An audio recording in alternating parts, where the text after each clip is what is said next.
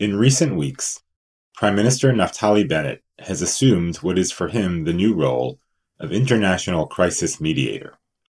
On Saturday, March 5th, Bennett made a secret trip to Moscow, despite it being Shabbat and Bennett being the first strictly observant Israeli prime minister, where he met with Vladimir Putin for three hours to discuss the fighting in Ukraine.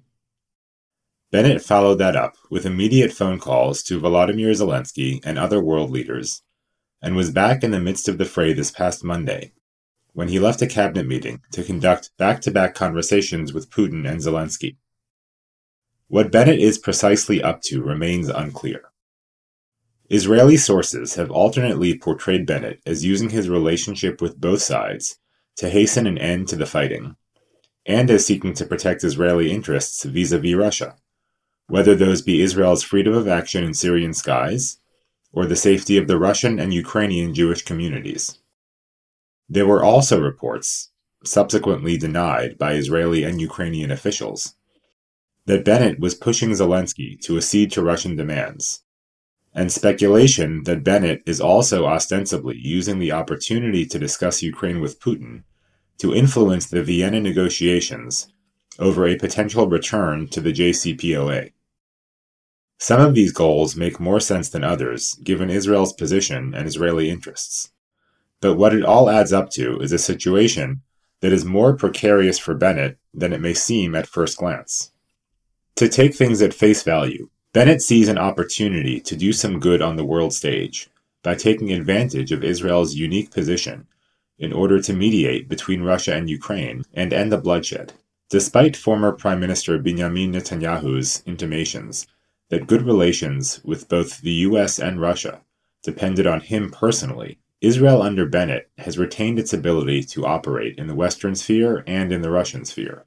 Combined with Israel's strong ties to both Russia and Ukraine, this theoretically allows Bennett to act as a go between for Putin and Zelensky and convey proposals while coordinating with the US and Europe, and bridge the communications gaps that exist between the US and Russia and between Ukraine and Russia.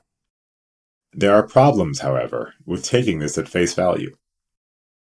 For starters, any actor seeking to end the fighting will only be successful in the event of genuine signals that both sides are looking for a way out. There is no indication so far that this is the case for Russia. And in fact, the precise opposite might be the case. There is an enormous chasm between Russian expectations for how its invasion of Ukraine would proceed, and how the invasion has actually proceeded. And this is only creating more pressure on Putin to escalate and come away with a result that he can credibly portray as a victory. If Putin were to stop now and agree to a ceasefire, it would be a tacit admission of defeat for Russia and devastating for him politically, which is why any possibility of successful mediation now appears impossible whether it be Israeli efforts or anyone else's efforts.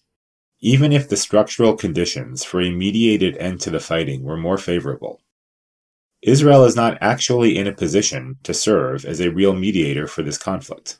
The reason that the US, for instance, has successfully brokered agreements between warring parties in the past is that it not only has influence with both sides, but has the ability to provide incentives to both sides and to guarantee a lasting end to hostilities. The US was instrumental in the Israel Egypt peace treaty, not because it could speak to both sides and serve as a convener, but because it was able to provide security guarantees in the form of military assistance, which is still in place over four decades later, and through putting American peacekeepers in the Sinai. Similarly, there is no replacement for the US as an external broker between Israelis and Palestinians because no other state has the ability and the will to provide both sides with the security and financial incentives that are likely required for any permanent status agreement. Israel is not situated in the same way with regard to Russia.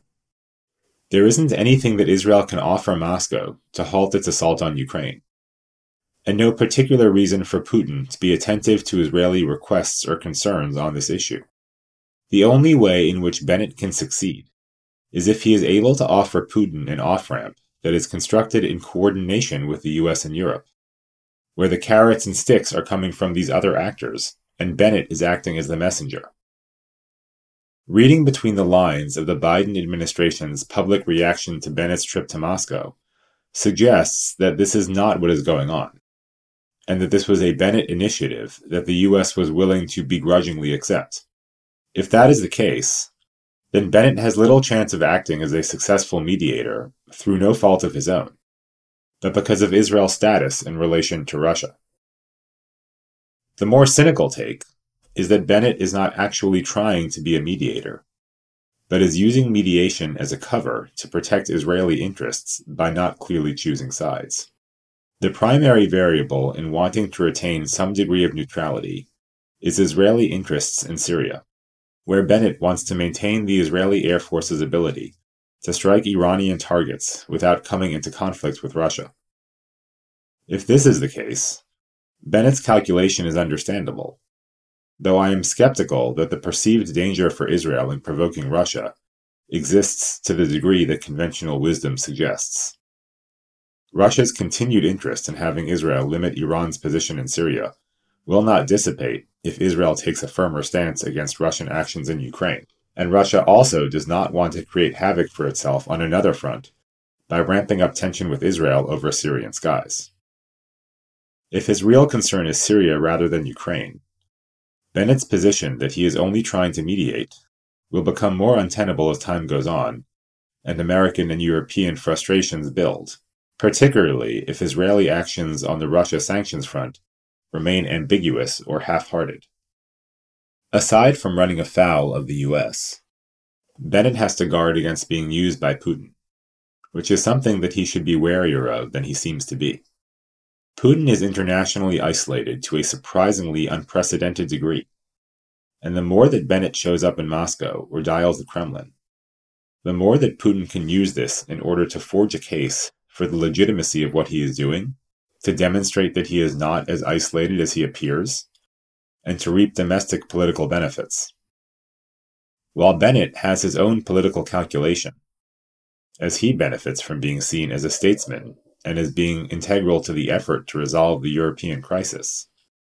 Those political benefits will quickly turn into political liabilities if it becomes apparent that Bennett's mediation efforts are a Potemkin production orchestrated by Putin. If, for instance, Bennett's photo ops with Putin end up being seen in the same vein as John Kerry's dinner with Bashar al Assad a few years before the escalation of Assad's atrocities in connection with the Syrian civil war, then Bennett's diplomatic efforts will not only have failed substantively, but will become a political and reputational albatross. As Jews around the world celebrated Purim last night and today, it is worth concluding with one lesson from the book of Esther that Bennett should keep in mind. Esther's ultimate goal was saving her people. And to do so, she had to bite her tongue and conduct a ruse with Haman, her nemesis and the ultimate threat to the Jews' survival, by inviting him to successive private parties with the king in the course of setting her trap. Even as Esther was playing nice, she never lost sight of who the bad guy was. Bennett may believe that he has a chance to end the Russia Ukraine war. Or he may believe that maintaining good relations with Putin is critical to protect Israeli interests. But if he is going to emerge from this without damaging Israel's interests or his own reputation in the long term, he should make sure not to lose sight of who the bad guy is. As with the Purim story, there is a clear and unmistakable culprit.